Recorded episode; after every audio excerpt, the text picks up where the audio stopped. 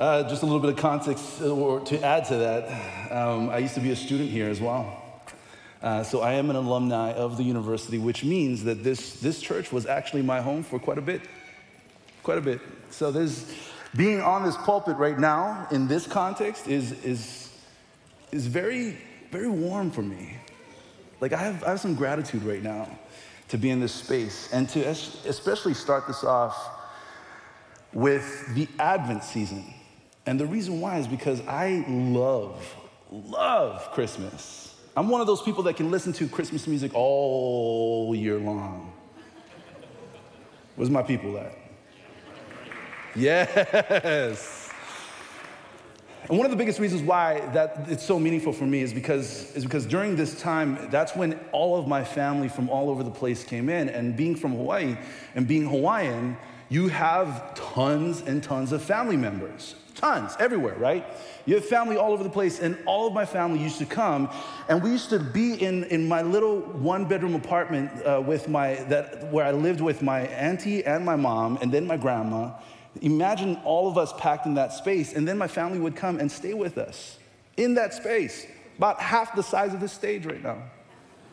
It was good times. It was really good times. That's what Christmas means for me family. And every time we, we come to the Advent season, we get to talk about family again. And I get to really dive into it because family is so meaningful. And when we talk about genealogies, you know, we're talking about the Advent tree, and you see the Advent tree up right now. And you see Matthew chapter one, and, and Matthew going through the, the, the list of names that come from this. And so meaningful for not just Matthew, but the entire Jewish community to actually see this. Because when you see the names on this, you see all of these family members that are showing up, right? In the same way, when I think of all of my family members all throughout, I'm like, yes, those are good people. And then you've got some people in your family tree that you definitely don't want to mention, right? I mean, let's be real. Some of us got family members that we don't want to acknowledge. That we, uh, when we think of their names, right, we, uh, we, we, we have a little bit of a reaction to it. uh, be, be real, be real, right? It's okay. I got a few. My daughter was just born, was just born five months ago.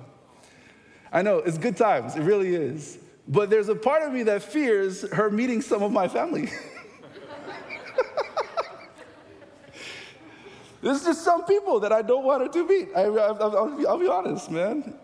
And Christmas, honestly, brings, brings to light some of that. Like when we come home, when we go back home, there's certain things that I'm gonna have to be mindful of, right? There are certain people that I'm gonna have to be mindful of, of introducing her to. Because some people are just extreme drama. That's, the, that's just the reality. It's, a, it's an uncomfortable feeling, though. To have sometimes when you, when you come across certain people, when you come across certain, certain members of your family who are just toxic, you don't want this around you, right? Especially at a season like this. You don't want toxicity. You don't want, you don't want stress.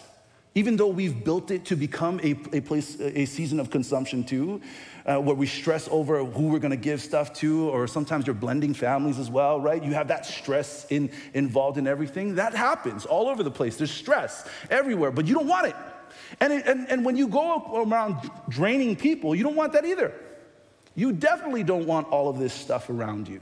And so the least amount of stress is the best amount of stress, right? But it happens. The reality is, you are going to come across people. You're going to come, come across the, the, the stress of it all, and everyone's going to be stressed involved too. That's just the truth of it all. It's uncomfortable. It's uncomfortable to, uncomfortable to be around certain people for sure. The uncomfortable thing here, though, is that the gospel mentions the craziness. The gospel mentions the stress. The gospel mentions sometimes even the toxicity. The gospel tells Jesus' ancestry for all its glory and its shame. The shame as well.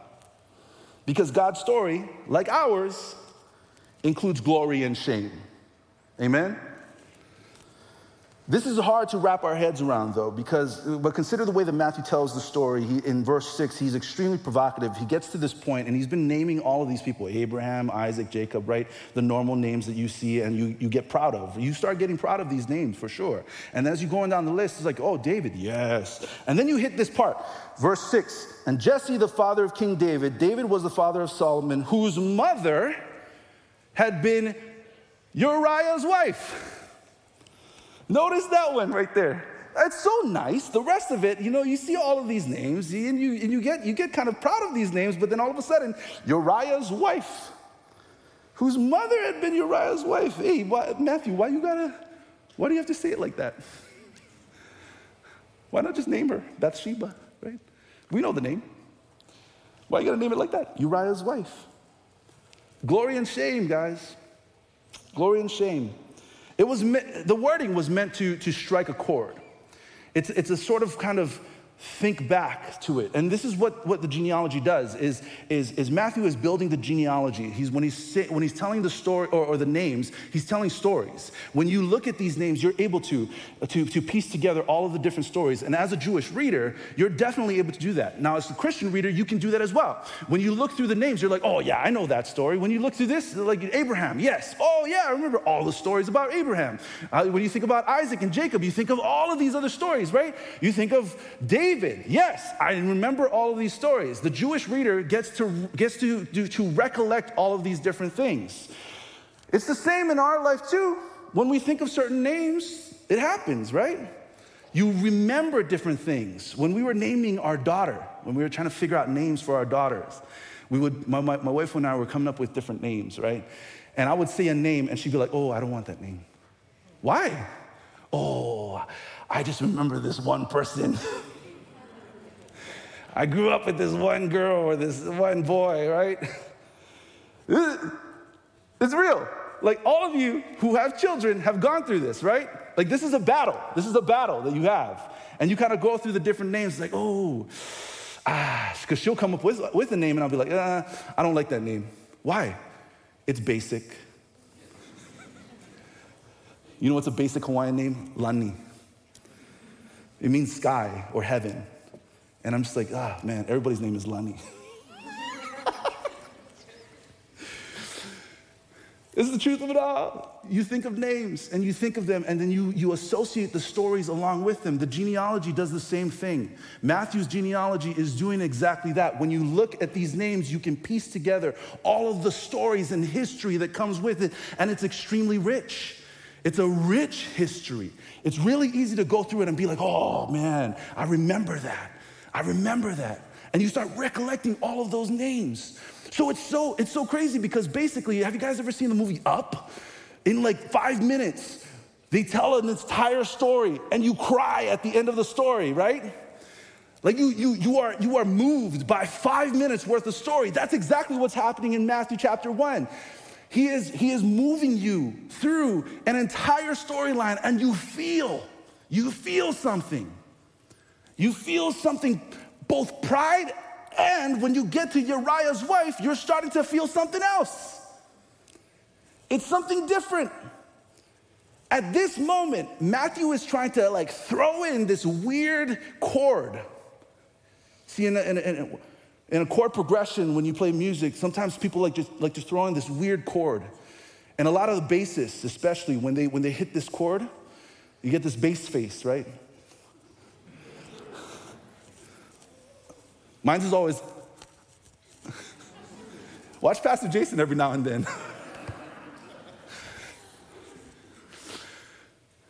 you feel this, you feel it.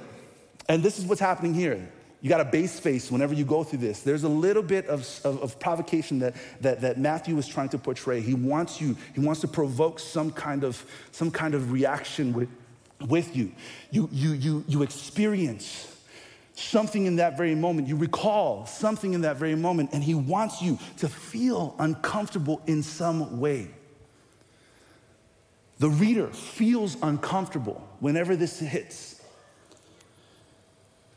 And if you recall the story, this isn't a rom com. You know, in Christmas, you see all these rom- romantic comedies showing up all over the place, right? The Holiday, Love Actually, right? You see all of these romantic comedies all over the place. No, this isn't, this isn't one of those. It doesn't end well. It's a cringe movie. It's like when I mentioned Tiger, Tiger King. Some of you, some of you are like, ooh, squirming right now. I watched it. There's nothing else to do in a pandemic. So it's like, let's recall it. Let's recall the story in, and this is what I call the romantic comedy paraphrase version. 2 Samuel 11. Boy sees girl, boy stalks girl, boy uses his position to coerce girl into sleeping with him, boy impregnates girl who is already married, boy gets husband to try to sleep with girl so he doesn't get caught, husband is so loyal to boy that boy kills husband. It's a screenplay. This is the story that you recollect when you hear the mention of Uriah's wife. This is that exact story, and it's very uncomfortable. It's, it's, it's, it's sore. So, why does Matthew tell it like this?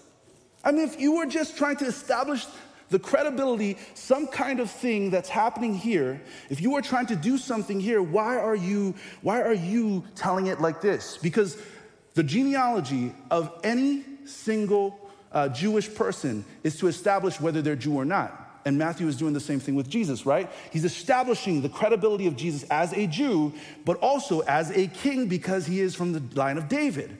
So, why is he telling this story like this? If you're trying to be credible, if you're trying to establish that kind of credibility, then why are you telling this part of the story? Why do you need to include this part of the story? You're trying to establish Jesus. As a man of God, as a man who is God, so why include this? Why include the toxicity? Why include the sin? Why include this, this negative mark within this? And some people think that it's, it's, it's him kind of just jabbing at David, right?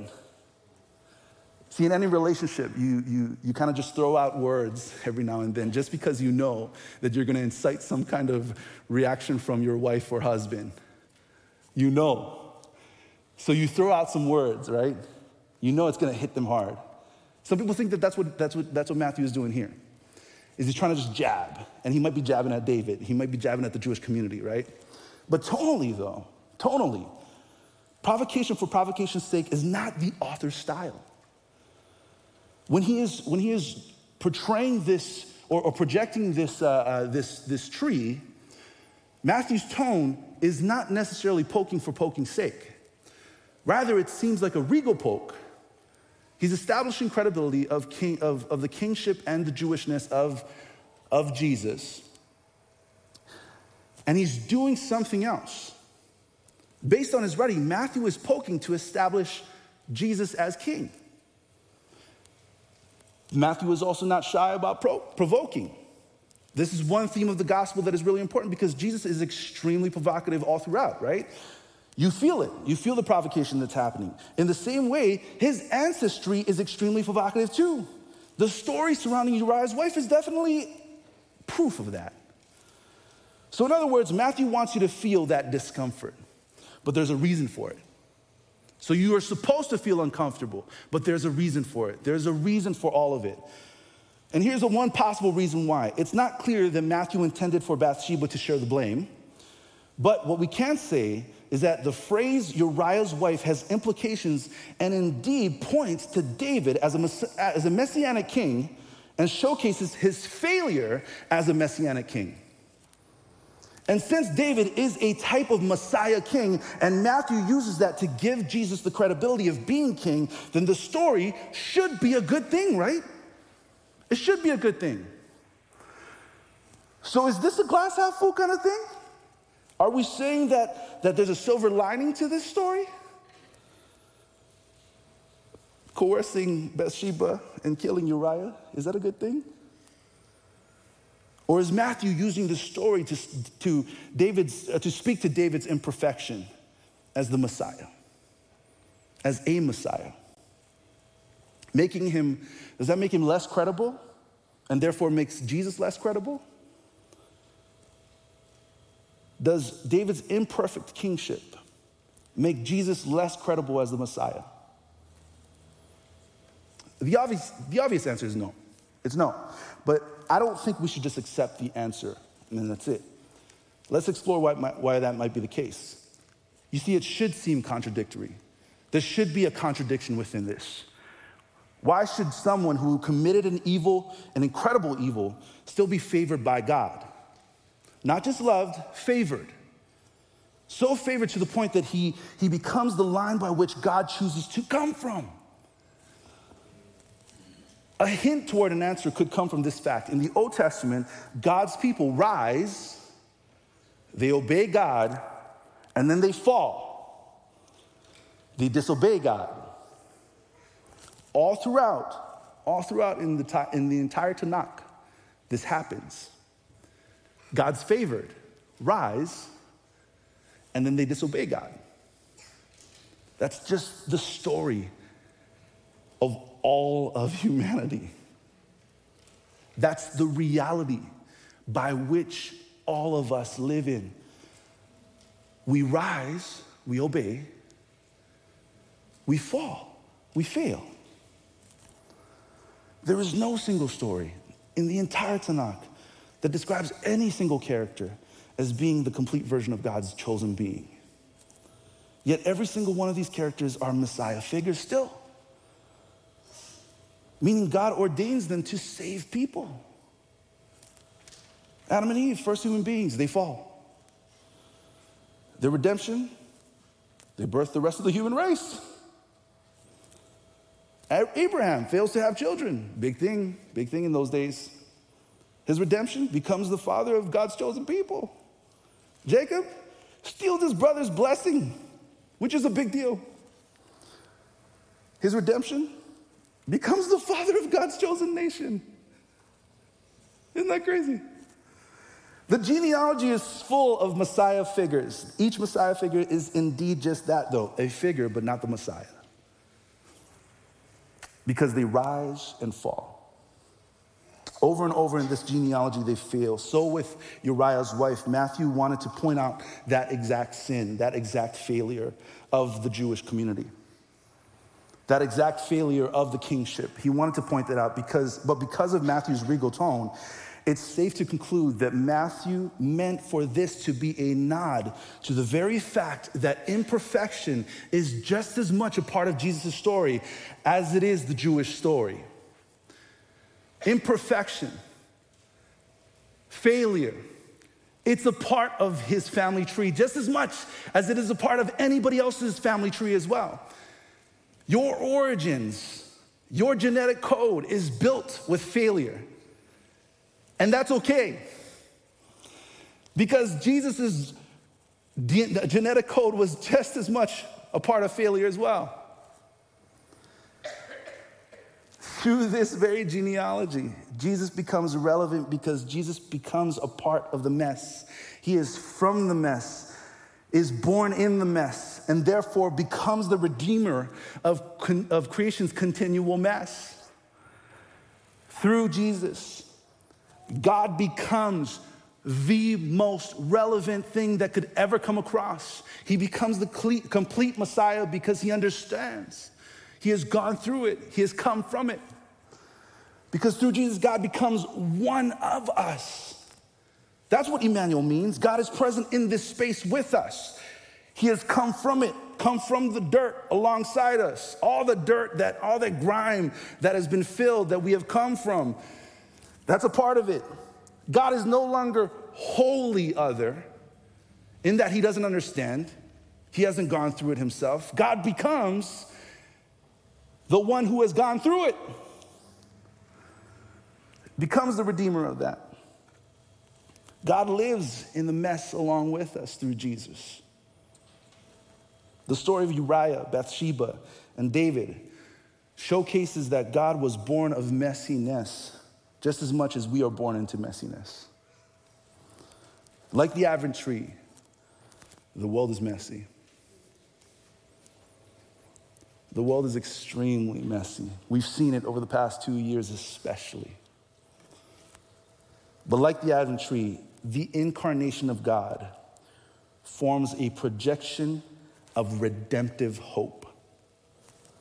The Messiah is going to show up. And when we think the world is too far gone for redemption to even exist, we can refer back to the Advent tree and say, God came even when David, God's favored, failed. If God can come when God's best fails, then imagine what God can do when the world's worst fails.